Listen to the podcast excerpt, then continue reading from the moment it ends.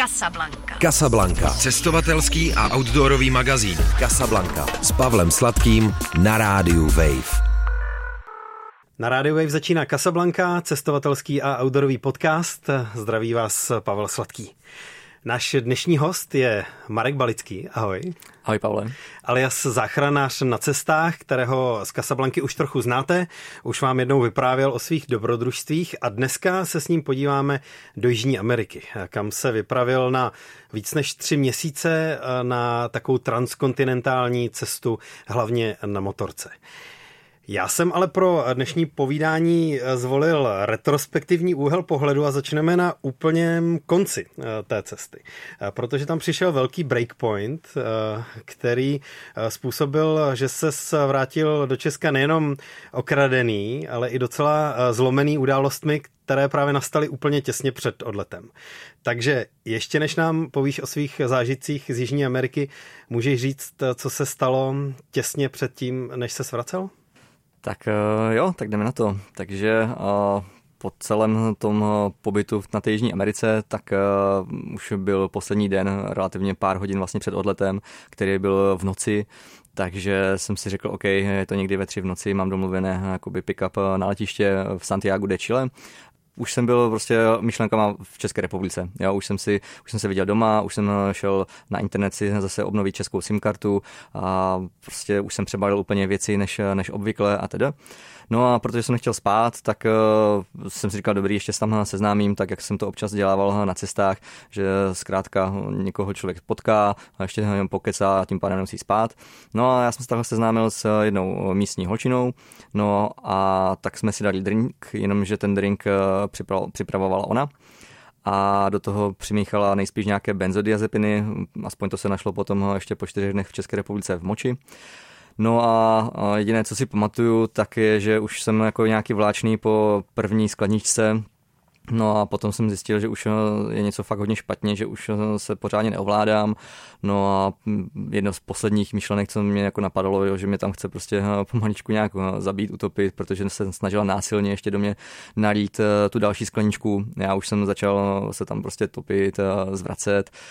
A pak už si nepamatuju nic, byl jsem bezvědomý, zbudil jsem se až další den, letadlo eh, zmeškané a ten pokoj vypadal velmi, velmi zdecimovaně, aspoň co mi potom říkal eh, kamarád eh, Zdeněk, co tam právě žije a kterému teda musím i spolu s Radimem poděkovat, protože mi tehdy hodně, hodně pomohli se dostat do České republiky, protože já ten návrat vlastně nepamatuju.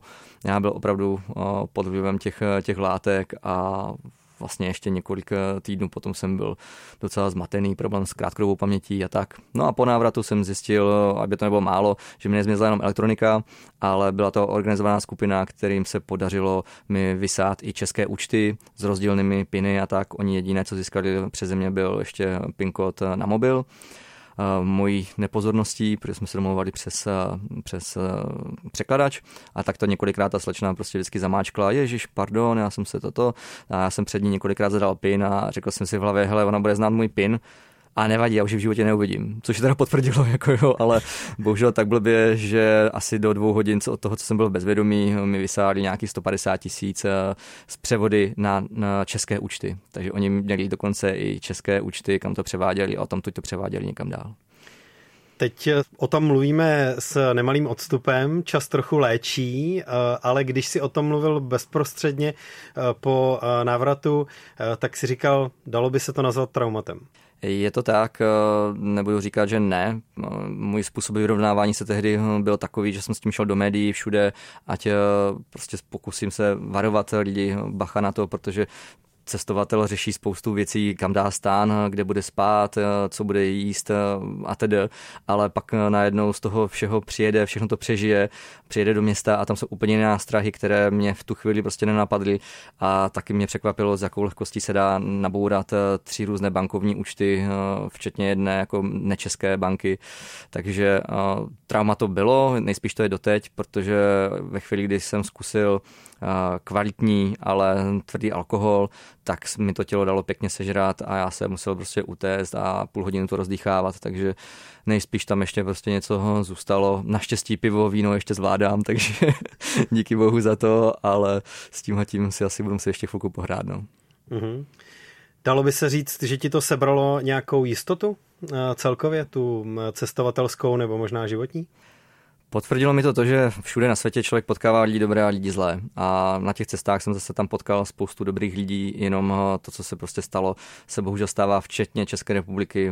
V závislosti na tom, jak jsem s tím šel ven, mi potom psalo docela dost lidí se svými zkušenostmi i tady v České republice. Takže hold je potřeba dávat si bacha a když má člověk autonehodu, tak eh, taky jako prostě by měl co nejdříve sednout do toho auta a, a fungovat dál. Takže spíš je to další zkušenost, kterou se snažím přetavit eh, nějaké, nějakou edukaci lidí, kterým to můžu předat, třeba tady dneska, ať si dají pozor, na tom neskončí jako já. A dá se to schrnout nějak jinak, než že je potřeba být ostražitější? To znamená jako skutečně jako nezadávat svůj pin před eh, lidmi, které, které neznáš, nebo jako udělat nějaké eh, další kroky, které ti pomůžou si udržet odstup a zamezit nějakému prolomení do toho soukromí? Já se bojím, že oni jsou fakt tak eh, šikovní, že toho z toho úplně nepůjde, respektive jo, třeba si může dávat člověk pozor na to, na to heslo a tak, ale samotné, já nevím, jakoby otravě, hm, přidání něčeho do toho pití je téměř nemožné zabránit, protože když oni chcou, tak to udělají. Jo, odvedou pozornost, člověka nechtí spolíjou nebo tak, eh, ve chvíli se člověk otočí, mu tam něco někdo dá, jo, a to spíše potom o tom, eh, jakmile to začne člověku být nějaké divné, něco se se mnou děje, co nejdříve prostě volat někomu jít do bezpečí, eh, prostě nechat si zavolat pomoc, protože potom to měl tak rychle spát, že ani já jsem už jako nedokázal s tím nic udělat jako záchranář. Prostě jak už to rozjede, už je pozdě. Myslíš, že jsi byl i nějak v ohrožení života? Nebo hmm. že mohlo jít, kdyby třeba do tebe nalila tu druhou skleničku nějaké trvalé následky? Stoprocentně jo, protože tady tyhle ty látky snižují většinou tlak, já mám nízký tlak, takže Bůh ví, jak, kolik byl můj reálný tlak, během toho navíc jsem spal, nebo jsem se zbudil na zádech, což u člověka, co zvrací, může znamenat, že to vdechne, zadusí se, jo, nedali mi potvory ani do té polohy na boku, jo, že to mohli trošičku jako zhumánit tu okradení, jo, že by mě tak jako dali na, na polohu, ať se neudusím, ani to ne. Takže zkrátka, jo, já to vždycky uzavírám. Asi jim na tobě příliš nezáleželo. Přesně tak, potvory, jo. takže já jsem nakonec vždycky rád takhle žiju a to je to nejdůležitější a spousta lidí mě v tom podrželo, včetně eh, přítelkyně a tak, takže toho jsem, za to jsem moc vděčný a zbytek prostě vyřeší čas, peníze se nějaké snad vydělám a, a tak. No. Nesnášíš čile? No, neříkám, že nesnáším Chile, spíš eh, nemám rád organizované skupiny, které okrádají lidi. Chile svým způsobem eh, jako země není eh, špatná, i když teda zrovna z té Jižní Ameriky mě sedla nejmíň teda. Chápu proč asi. Není to tak kvůli tady tomu, tomu poslednímu, je to spíš tak nějak obecně, že z těch zemí, co jsem projel, tak nebyla až tak jakoby příjemná. Jsou tam příjemnější lidé, ceny a celkově ta mentalita. Máš nějaký srovnatelný eh, špatný cestovatelský zážitek od někud odinut eh, ze světa? Nemuselo být nutně o kradení, ale nějaký prostě nepříjemný kontakt eh, s místními, něco, co by se ti v téhle souvislosti vybavilo, anebo je tohle prostě tak jako výrazný zážitek, který z toho všeho ční? Ale kamarádi mi furt eh, jako nabádají, ať napíšu tu knížku, protože už ten seznam, kdy jsem málem zemřel, má nějakých 60 položek, takže ono je z čeho vybírat a třeba na těch Filipínách jsme si povídali, možná vzpomínáš, jak mi tam potopili tu loď, jo, mm-hmm. nebo jak mě chtěli aeronky eh, pustit, nebo prostě spousta dalších nějakých uh, věcí, kdy jsem málem uh, buď uh, zemřel, nebo prostě mě někdo zkusil ho nějakým způsobem okrást, nebo tak. Je toho, je toho dost, ale jo, když šlo takhle markantně o život a navíc jsem s tím já v tu chvíli nemohl nic dělat, to, to, to mě trošku trápí, že to jsem byl takový bezbraný. No. Marek Balický, záchranář na cestách, eh, ví proč, eh, vyhledává a kontaktuje kolegy, hasiče, eh, mediky v průběhu svých cest. Může se to hodit. Jo, někdy jo, no. tak teď to pojďme vyprávět lineárně. Kde si cestu začínal, co si vlastně z Jižní Ameriky nejvíc chtěl vidět a proč se rozhodl pro motorku? Tak jo, začínal jsem v Kolumbii, protože to tam bylo nejjednodušší, eh, co týká pořízení motorky na moje jméno jako cizinci.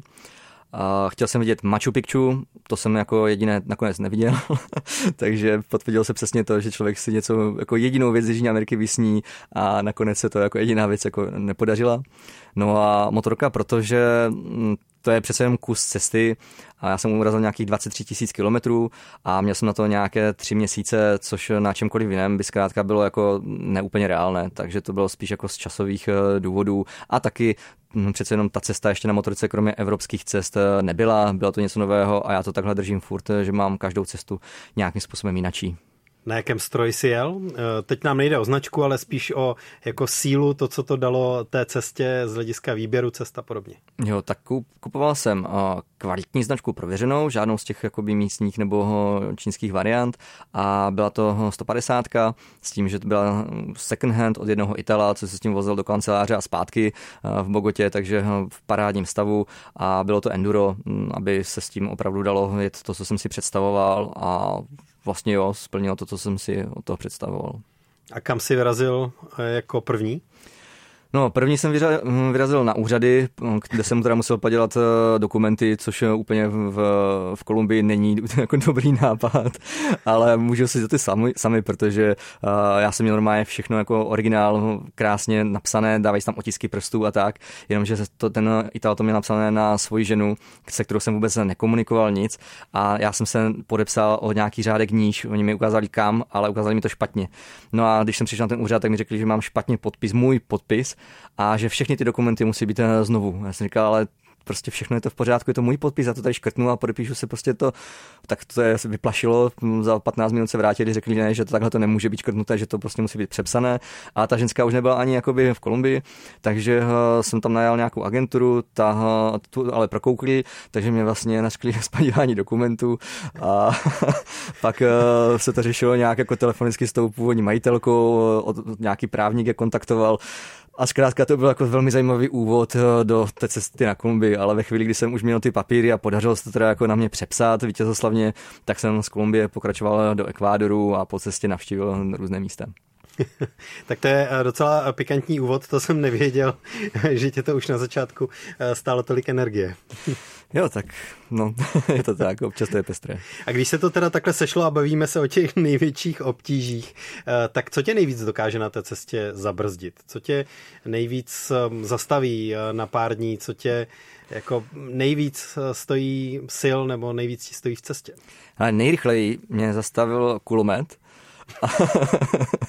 a potom teda uh, provaz přes cestu. To jsou dvě věci, které mě ještě po té Jižní Americe zastavily fakt jako velmi rychle a velmi tvrdě. Tak jestli to stačí, nebo to chceš rozvinout?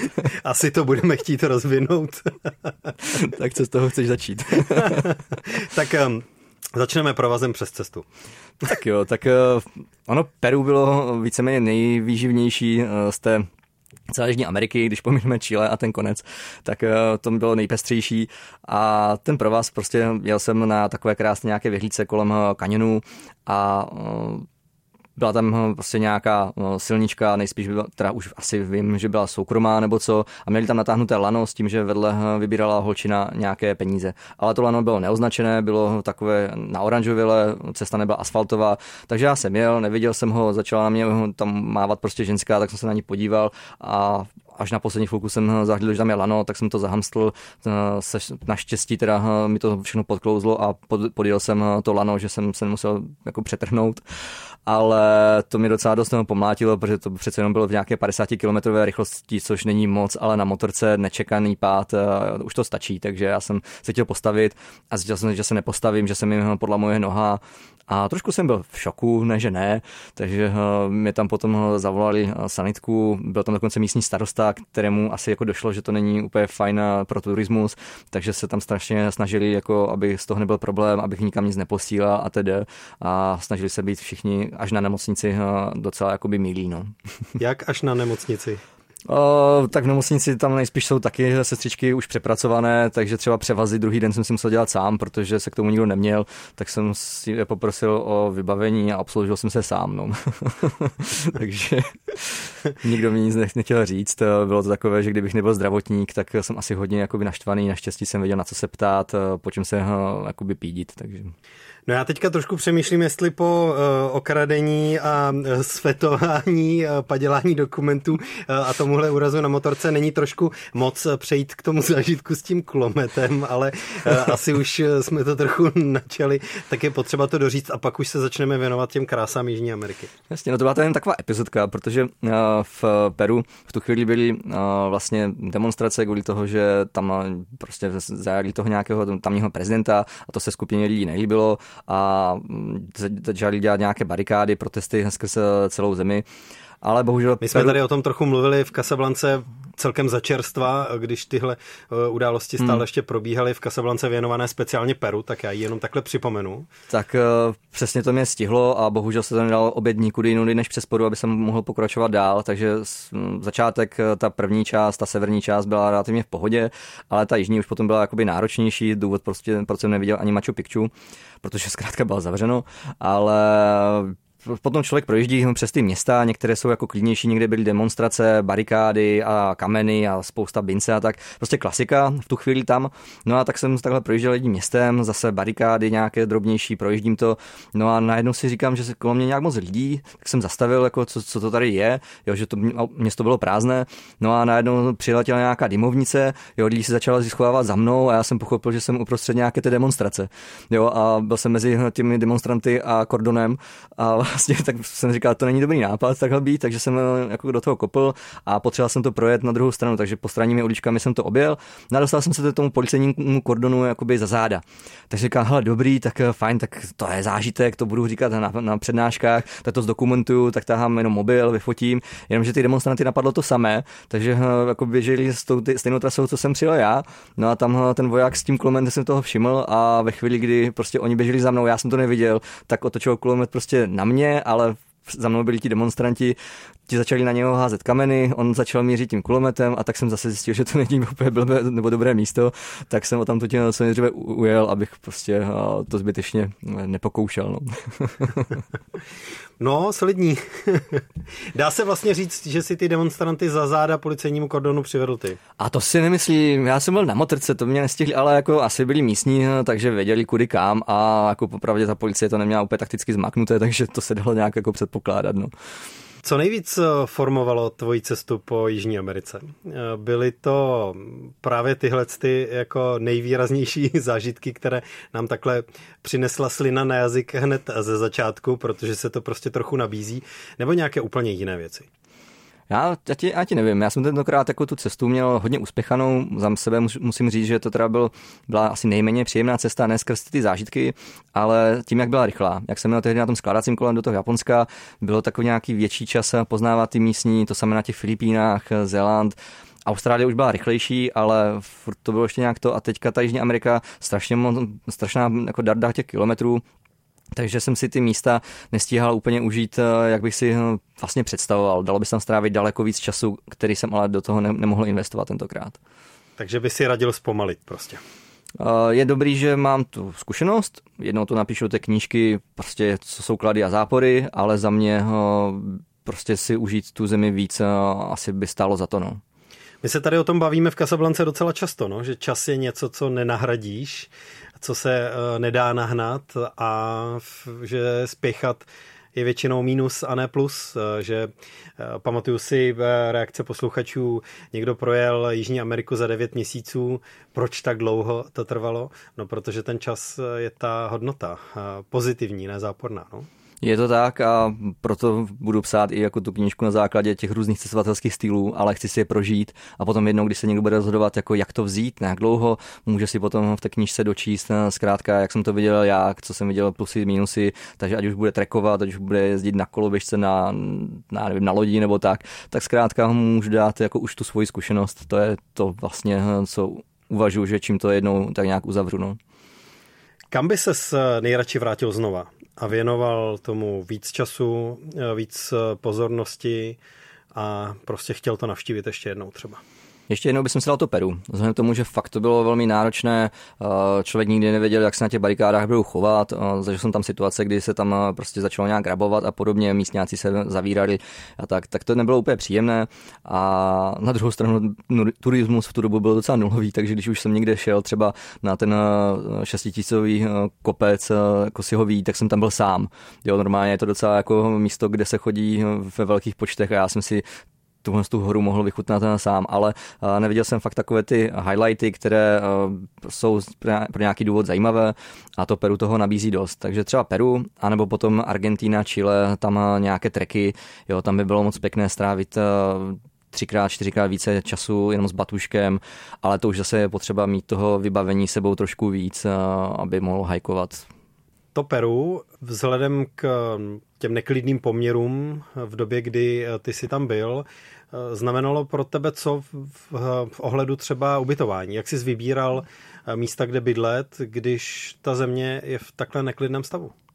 To vlastně nebyl až takový problém, protože uh, přes uh, různé ty portály, kdy si člověk vybírá ubytování, jsem, to, tak jsem fungoval minimálně, takže většinou stan a někde se zašít, což už za těch 8 let, co to takhle provozuju, mi docela jde. Takže málo kdy se stalo, že bych měl místo, které bylo nějakým způsobem blbé pro stanování. Jo, a když už bylo jako fakt nejhůř, třeba a teďka to bylo v Buenos Aires, jo, jo, tak to jsem měl takhle jako v noci, dojel jsem někdy v jednu v noci do Buenos Aires, protože jsem měl už problém s motorkou, potřeboval jsem servis, něco jsem tam, nekontroloval jsem pořádně olej, změnili se podvědnotnostní podmínky, žralo to najednou víc oleje, a já takhle v jednu v noci v Buenos Aires přemýšlel, kde postavím stan a najednou jedu kolem náměstí a tam bylo brutální stanové městečko, protože tam byly demonstrace. Že? Říkal, hele, tak tady by se stanovat dalo, ale nějak jsem to vyhodnotil, že to není úplně nejlepší nápad zase. Tak uh, jsem zabouchal uh, hasičům prostě na vráta, řekl jsem jim, že mám problém s motorkou, zkrátka potřebuji ráno navštívit servis a že se mi úplně nechce stanovat na náměstí mezi demonstranty, jestli by mě tam nechali, tak se naštěstí podařilo a mohl jsem relativně v bezpečí v Buenos Aires přečkat no noc. Kolik hasičů, záchranářů a nebo dalších jako členů a stanic záchranných složek za tu svoji tříměsíční cestu si stihnul navštívit? Počítané to nemám, ale v každé zemi všechno, co jsem chtěl, tak jsem navštívil někde i víckrát, takže bylo jich, já nevím, asi, asi desítky a bylo to opět boží, protože někde jsem s nima strávil opravdu zase několik hodin. Nebylo to tak úžasné jako třeba na těch Filipínách, kde jsem mohl teda dobrovolničit pro tu záchrannou službu, ale furt to bylo fajn, že jsme něco podnikli někde, třeba v Paraguaji byli úplně srdeční dobrovolníci a ti si úplně užívali to, že, se, že tam jsem a šlo to na nich vidět. Jo, někde to bylo už takové, jako že hele, nemáme moc čas, ale tak jo, pojď se tady podívat, a, ale furt to bylo vlastně fajn takže... A ty se soustředil spíš na to, aby si okouknul jako jejich stanici, to pracoviště a dal s nima v krátkosti řeč nebo kafe, eh, nebo eh, si chtěl od nich vědět něco eh, specifického? Nebo...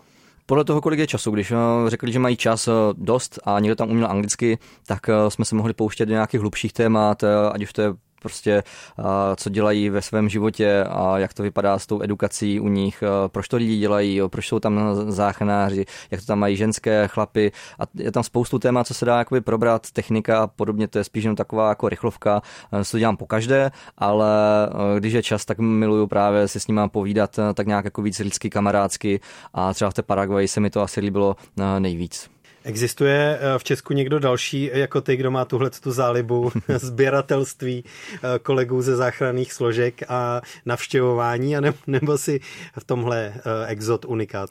Já myslím, že nás je více, hlavně z řad hasičů ještě stále profesionálních. Vím třeba Jakub Morávek, ten to dotáhl tak daleko, že dokonce koupil takovou farmu, kde si udělal hasičské muzeum.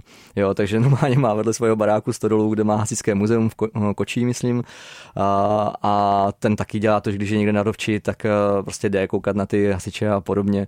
Takže je nás víc s tím, že já tam teda ještě jako i tu záchranařinu, že se snažím na tu záchranku se podívat. Tam je přece jen trošičku blíž, to je něco, co mám vystudované, ale zase se to hůř eh, schání, eh, není to na těch mapách a často to třeba spadá pod nemocnici, takže ty hasičárny jsou takové, jako bych řekl, cestovatelsky dostupnější. V Bolívii si navštívil mimo jiné Salar de Uyuni, eh, tu slavnou solnou pláň, ale taky nějaké další národní parky, pokud vím. Jo, to kdybych si napsal jak národní parky, řekl bych ti, ale je to právě nedaleko Sardiny, což byla zase spíš taková epizodka, tam mi nevyšlo úplně luxusně počasí, takže jsem eh, tam zajel, zašpilil se ocolí a zase rychle fičel. A potom teda ten národní park, tam jsem to užil daleko víc, to byl offroad, eh, pustina, nikde nikdo, náročné teda, protože už mi tam sněžilo a člověk, člověk se pohybuje 4, 4,5 tisíce metrů vysoko, ale to bylo krásných 4-5 dnů opravdu v divočině, kde téměř nikdo nebyl. Wow, úžasné. Takže tam se soustředil na to, jako projíždět se tou krajinou, uh, užít si ten terén, uh, jak jako motorkář, tak prostě nějak vizuálně a nezabít se u toho, protože často to tam klouzalo, padalo a zase a člověk tam je sám, takže pokud se tam stříská, tam už by pro mě nikdo jen tak nepřijel, tam už by to byl fakt velký průser. No. Ty jsi v Jižní Americe vystoupil na svoji první šestitisícovku. Poprvé tak? jsi byl takhle mm-hmm. vysoko. Jaké to teda bylo? To byl případ té, toho peruánského kopce? Přesně tak. Eh, zase kdybych... Eh, Čačány, jo, Čačány se jmenoval. Tak eh, kopec Čačány, bylo to taková jakoby náplast za vlastně to Machu Picchu, které jsem tam měl a zjistil, že mi tam nikdo zkrátka nepustí. No a bylo to, bylo to super, počasí mi vyšlo, já myslel, že jsem docela aklimatizovaný, vzhledem k tomu, že jsem se pohyboval furt v těch výškách, ale zjistil jsem, že úplně ne, protože jsem spal v pěti tisících, tak uh, u mě propukla uh, výškovka, ale ne úplně nějak jako šílená, prostě byla z hlavy trošku porucha uh, jako rovnováhy a stejně jsem se rozhodl, že to tam prostě zkusím jakoby vyšlápnout, což se nakonec podařilo, nicméně teda nahoře jsem fakt jako byl rád, že jsem rád, zažil jsem si to a můžu už konečně o tom jako vykládat, co je výšková nemoc, že člověk udělá prostě 10 kroků a chytá prostě dech. A tam mi taky došlo třeba, že jsem se mohl připravit o něco lépe, protože jsem si šel půjčit eh, materiál, vybavení ve stylu teda mačky, jenom mě prostě nenapadlo, co se ještě k mačkám většinou hm, půjčuje, když jdeš. pín, no. Jo, a to mi došlo ve chvíli, když jsem prostě zakopl a začal jsem si žít po tom ledovci. a měkký více pím. Takže to zase byla taková chvilka, zase další uh, odrážka v tom seznamu, kdy jsem málem zemřel. Ani a... hulky si neměl? Ne, hulky jsem neměl vůbec, jako defaultně. A ten cepín jsem si měl půjčit a zkrátka mi to v tu chvíli nedosvaklo, když jsem to půjčoval dole a tam, co to půjčovali, tak jim taky asi z nějakého důvodu nedošlo, hele, a nechcete si půjčit třeba jako i cepín. No a já to zjistil až jako fakt, eh, když bylo pozdě. No. mm-hmm. No je pravda, že s nějakými příznaky výškové nemoci, o kterých si mluvil v pěti tisících, jít, jít ještě další tisíc eh, nahoru a eh, s nekompletním vybavením je trochu hrana teda. Je to blbý, nedělá se to, ale byla krásná předpověď a já jsem si fakt eh, říkal, že to, že to dám, fyzicky jsem na to jakoby byl připravený, není to úplně technicky náročný jakoby výšlap, ale ne, nevěděl jsem, že to teda dá tak záhulu, jakoby ta, prostě, že tam nebudu mít potom toho vzduchu. Nicméně furt se to snažím dělat v rámci možností co nejbezpečnější a kdybych byl nějaké, nějaké tele, co ještě nikdy nevyšel z baráku, tak eh, do toho nejdu. Takže snažil jsem se a ohrožoval jsem tu chvíli maximálně jakoby sebe. Měl jsem GPS tracker, takže tělo by se když tak našlo, to taky nemusel nějak šíleně hledat. Takže já se snažím být zodpovědný v rámci možností aspoň. OK, eh, já myslím, že to eh, není eh, jako první zkušenost někoho ani možná tady v Kasablance, kde se o tom tak průběžně bavíme, že prostě ta vysoká nadmořská výška funguje, že to se hold jako nedá okecat, že je potřeba se na to připravit a je potřeba s tou aklimatizací opatrně. No. Máš něco dalšího, nějaký další antský zážitek, ať už teda pěšky na motorce, něco z průběhu té cesty, co se ti takhle výrazně zapíše mezi zkušenosti? Ale silný vítr, to mě tam jako v celou dobu jsem si říkal pohoda, pohoda, ale jenom mě to opřelo do svodidel, že tam byla nějaká výseč stromů, takže z ničeho nic foukl prostě bočák takovou silou, že fakt se s tím nedal nic dělat a nebýt tam ty svodidla, tak uh, jsem si prostě proletěl uh, pár metrů prostě dolů, takže to bylo vlastně fajn, díky mu za svodidla. Pak takové ty cesty smrti, což jsou jakoby to tak ta bolívíská, ta už je teďka taková nuda, sice furt tam jsou sesuvy, ale už to je takové jakoby profláknuté, lidi tam jezdí hlavně na kolech, jo, prostě přes cestovky a tak, ale furt se tam dá zažít spoustu jiných cest smrti, které nejsou turisticky známé a jsou vlastně úplně běžnou součástí, jako když jede člověk, já nevím, prostě nějakou okreskou, tak tam to je fakt jako běžný provoz a je to to samé, co jsme mohli znát z těch bolivijských jako silnic, kde je prostě sráz dolů, občas se to utrhne nebo něco spadne z vrchu, nebo zkrátka vás někdo vytlačí, nebo takže jako jo, to jsem tam zažil několikrát a to bylo takové jako hezky autentické, ještě ta, ten opár a, to, má to atmošku, no. Měl jsi hezký autentický strach, nebo ne? A ani na té motorce ani moc ne. Kdybych měl auto, tak jsem asi trošku víc, protože tam eh, je jako problém s, jako toho místa. Ale prostě. přesně tak, ale s tou motorkou, když eh, se nenechám jako, a nebo se přitlačím na tu druhou stranu, tak jsem docela v pohodě. No. A pak teda ještě si vzpomínám, že bylo fajn vlastně ten dešný prales, to jsem navštívil v Ekvádoru, teda nějakým způsobem zprostředkované, ale to zase jako udělat si výlet do pralesu a prostě vidět to tam, jak tam ty zvuky a podobně, tak eh, to bylo boží. No. To, to byl fajn zážitek. Co by byl výlet přes Jižní Ameriku bez aspoň kousku Amazonie, ne? Přesně tak a s tím třeba ještě spojená ayahuasca, nevím, jestli ho už někdy zkoušel, máš? Já ne, já ne. Ne, tak taky zajímavý zážitek, to jsem měl, měl zase zprostředkované přes eh, Čechy, co tam žijou, eh, mají tam svůj takový nějaký, jak to říct, eh, místečko, kde to provozujou a že tam lidé z celého světa vlastně za nimi na ten ceremoniál. To bylo taky velmi zajímavý zážitek, který vlastně k té Jižní Americe patří, takže já jsem taky moc rád za tady tu zkušenost. Přineslo ti to uh, nějaké vize? Nebo nějakou tvojí práci s vědomím? Tak, říkáš to hezky, takže víš, no, o co se od toho asi víceméně očekává. Ty vize jsem doufal, že přijdou a úplně nepřišly. Přišlo akorát zvracení, což většinou je jist, jist, větší jistota, že to přijde. tak e, tohle to jsem zkrátka měl tu čest e, potkat a jinak e, akorát nějaké jakoby zvukové věmy, když jsem zavřel oči, tak jsem se to se mnou točilo a bylo tam spousta světýlek a tak, ale prý jsem moc tvrdohlavý, což jakoby souhlasí, takže jsem tu medicínu, jak oni tomu říkají, nenechal pořádně působit bavit a, a zkrátka to nemělo, mít, nemělo takový efekt, jako třeba na ostatní, co tam byli, kteří popisovali krásné zážitky o setkání třeba s babičkou, celou dobu se tam během toho ceremoniálu usmívali a byli spokojení, zatímco já jsem tam prostě měl ten lavor a kamarádil jsem se tam prostě s lavorem. No. Takže eh, nikdy víc, nebo? A to bych neřekl asi jako zvracet jako nemám rád, to mě samozřejmě nebaví, ale třeba bych to zkusil ještě jednou, je to vývoj, pracuju nějakým způsobem na sobě a všechno to je jako takový maratonský běh, takže až na to jednou přijde čas a zase bude možnost, tak nějaký kvalitní rituál, proč ne? Potom se tvoje cesta posunula do Chile, Uh, už si říkal, že uh, tahle země ti možná nejméně sedla, i protože je to prostě v Jižní Americe taky trochu svět sám pro sebe, úplně jiný stát, uh, taky s jinou historií než Peru, Bolívie a tak dál. Tak kde si ten zlom nejvíc cítil? Rovnou třeba na hranicích čilských, nebo jak to bylo? No, shodli jsme se s pár cestovateli, no, které jsem tam jakoby i potkal a mimo jiné i Adris Matě, moji kamarádi z Nového Zélandu, tak eh, taky eh, cestují hodně a říkali to samé, že jim prostě Chile přijde úplně země, co tam nepatří. Eh, poskytování služeb, jo, vlastně kolik to tam všechno stojí, a ten poměr cena a kvalita jako vůbec nekorespondovala.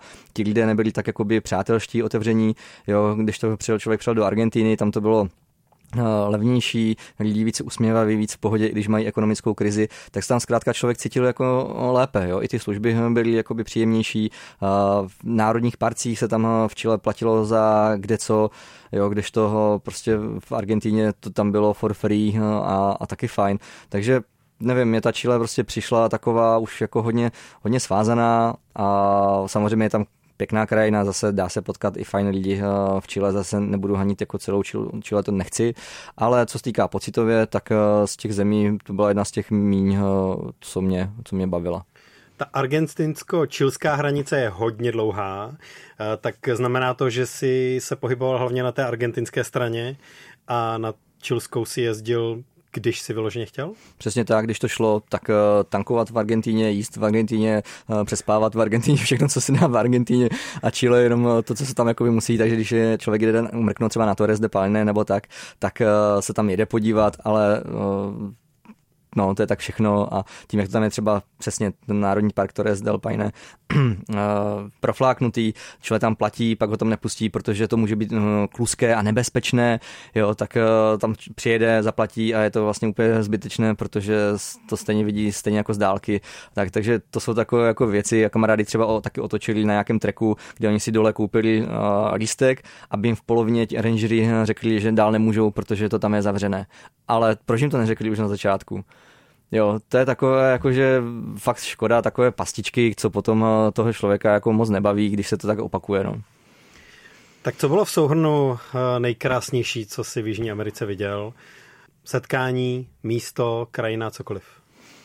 Asi zase takové ty krátké příběhy, ať už to jsou hasiči v Paraguaji, nebo že mi někdo ho prostě nezišně pomůže řešit nějaký problém třeba s tím olejem, nebo potom takové ty chvilkové krásné místa, jo, jako prostě Iguazu Falls, to, to, je, to je nádhera, to fakt hučí jinak než splav někde na Olze, na Karvinsku a tak, takže prostě některé ty místa byly kouzelné, potkat se třeba s Tatrovkou bylo moc, moc fajn, co mají vlastně ten svůj projekt Tatra kolem světa dvojka, tak ty jsem potkal v Ushuaji, tak to bylo úžasné, nechali mě tam u sebe přespat a byl to takový hezký, hezký večer. Potkání se s těmi Čechy, jejich příběhy, jejich ochota, jako ty lidské příběhy tomu vždycky dají to, to, to krásné. A na konci světa v Ushuaji se ti líbilo jak? Když, když ses tam dostal, protože taky je to prostě eh, výběžek cesty, nejjižnější bod eh, trasy, nejenom tvojí samozřejmě, ale když ses tam doškrábal, stálo to za to? Jo, je to krásný kousek eh, světa, zazne, že ne parádní biznis tam má borec s tou poštou, ten tam dává razítka za 100 korun a dá jich zhruba 6 za minutu a je tam fronta, takže příště jdu dělat někde na poštu na konec světa, protože to je prostě úžasný biznis bez rizika. Takže eh, to jsem třeba jak obdivoval, to, to, je, to, je, to je krásný um. Ale jinak jo, tam se dá i trekovat, je to tam moc, moc pěkné, zase by to chtělo více času a navíc, jak se potom můžeš podívat, eh, tak na tričku o tam teď pochází asi nejpěknější nášivka od hasičů, protože tam je tučňák, co hasí kostkama ledu. Jo, možná i mám vzadu, nebo... Hledám, hledám, kde to máš uh, na tričku. Jo, Jedna našivka vedle druhé, jo. Bombero Voluntarios de Ushuaia. Jo, jo. jo, jo, takže to je asi nejpěknější nášivka, ze které mám eh, radost, pak už jedině někde z Antarktidy a tam bude asi trošku složitější nebo dražší se dostat. No. Jak se uh, teďka ohlížíš za tím celým svým cestováním? Máš před sebou možná nějakou vizi na uh, Severní Ameriku, kde si ještě nebyl, v Africe si ještě nebyl, uh, z těch větší, větších cest, ale jako první se teď chystáš na Kubu. Přesně tak, do života mi připlula taková nějaká dobrodružka, tak ta má v oblibě pro změnu koloběžku, už jste ji tady měli pod názvem Neklidné nohy, takže jsem si říkal, hele, OK, tak proč ne, koloběžka jako pohybově mě hodně chytla, protože to je super opravdu pohyb na záda, docela zdravý, mm, dokonce rehabilitační pracovníci ho doporučují. No a tak jsme se shodli, že třeba Kuba, to je ještě takový jako skanzen, trošičku jináčí svět než, než ty okolní země, tak se teďka chystáme na koloběžkách na Kubu na nějaké necelé tři měsíce, tak to se těším, pak tam bude nějaké hajkování, takže teďka hodně koukám na ty lidi, co vlastně budeš mít brzo v, podcastu, i holčiny, co šli teďka na trek v Americe, teď potkávám taky na festivalu a moc se mi to líbí, to jejich putování, takže to mě taky nejspíš čeká. A obecně uh, si myslím, jo, že to je splněný sen, baví mě to, leč tomu musím dát už trošičku jinačí rozměry, nějaké hranice, aby mě to taky nezničilo, protože uh, jako všechno v, v životě to je potřeba držet v nějakém balancu. Takže pro mě přílišná, přílišná svoboda je teďka už moc, trošičku mě to o, teďka dělá nějaké problémy, ale zároveň, tak jak jsem to měl kdysi sedm pracovních úvazků, o, soutěžit o dva týdny dovolené je taky jako extrém, takže je to třeba vybalancovat a myslím si, že když si člověk potom najde to svoje, tak aby ho to bavilo, naplňovalo, to je to nejdůležitější. No. Může ta přílišná svoboda, jak jsi to teďka pojmenoval, nebo nekonečné cestování člověka fakt zničit? Já se bojím, že jo, protože prostě ten člověk potřebuje nejspíš řád, respektive každý je nějaká individuální osobnost a každý to zvládá jinak, ale obecně si myslím, že se potřebujeme trošičku socializovat, být někde ve svém prostředí, tam, kde není člověk furt jenom host, cizinec, turista, a mít nějaké svoje kamarády, prostě si udržovat nějaký, nějaký rytmus, ať už to je spánkový rytmus, ať už to je prostě životní rytmus, vztahový. A já myslím, že jsem to jako už přepískl a teďka si hledám nějaké nastavení, které, bude, které mi bude vyhovovat, tak abych byl v tom svém životě spokojený. No. Takže prostě hledáš nějakou kotvu nebo nějaký středobod svůj. Středobod asi zní lépe, kotva mě tak před, jako asociuje, jako že mi to někam stáhne a tak, ale nějaký ten středobod, vyvážit to a fakt to držet v balancu. Já myslím, že o balancu je úplně všechno v životě, ať to jsou vztahy, ať je to práce, ať je to cestování, všechno to chce balans. Tak díky, že jsi přišel do cestovatelské Casablanky eh, mluvit o příjemných i nepříjemných eh, věcech spojených s cestováním a o nějakém tomhle eh, hledání, které v tom máš uložené. Díky moc. Přesně o tom to je. Neukazovat jenom to dobré, ale prostě tu realitu. Pavle, děkuji moc za pozvání a mějte se zase. Ahoj. Marek Balický byl naším dnešním hostem, díky ještě jednou. Loučí se i Pavel Sladký, já se s váma budu těšit na slyšenou zase brzy u další epizody Casablanky. Mějte se krásně, ahoj. Casablanca. Casablanca. Cestovatelský a outdoorový magazín. V džungli, v poušti, uprostřed oceánu. Poslouchej Casablanku jako podcast. Kdykoliv a kdekoliv. Více na wave.cz lomeno podcasty.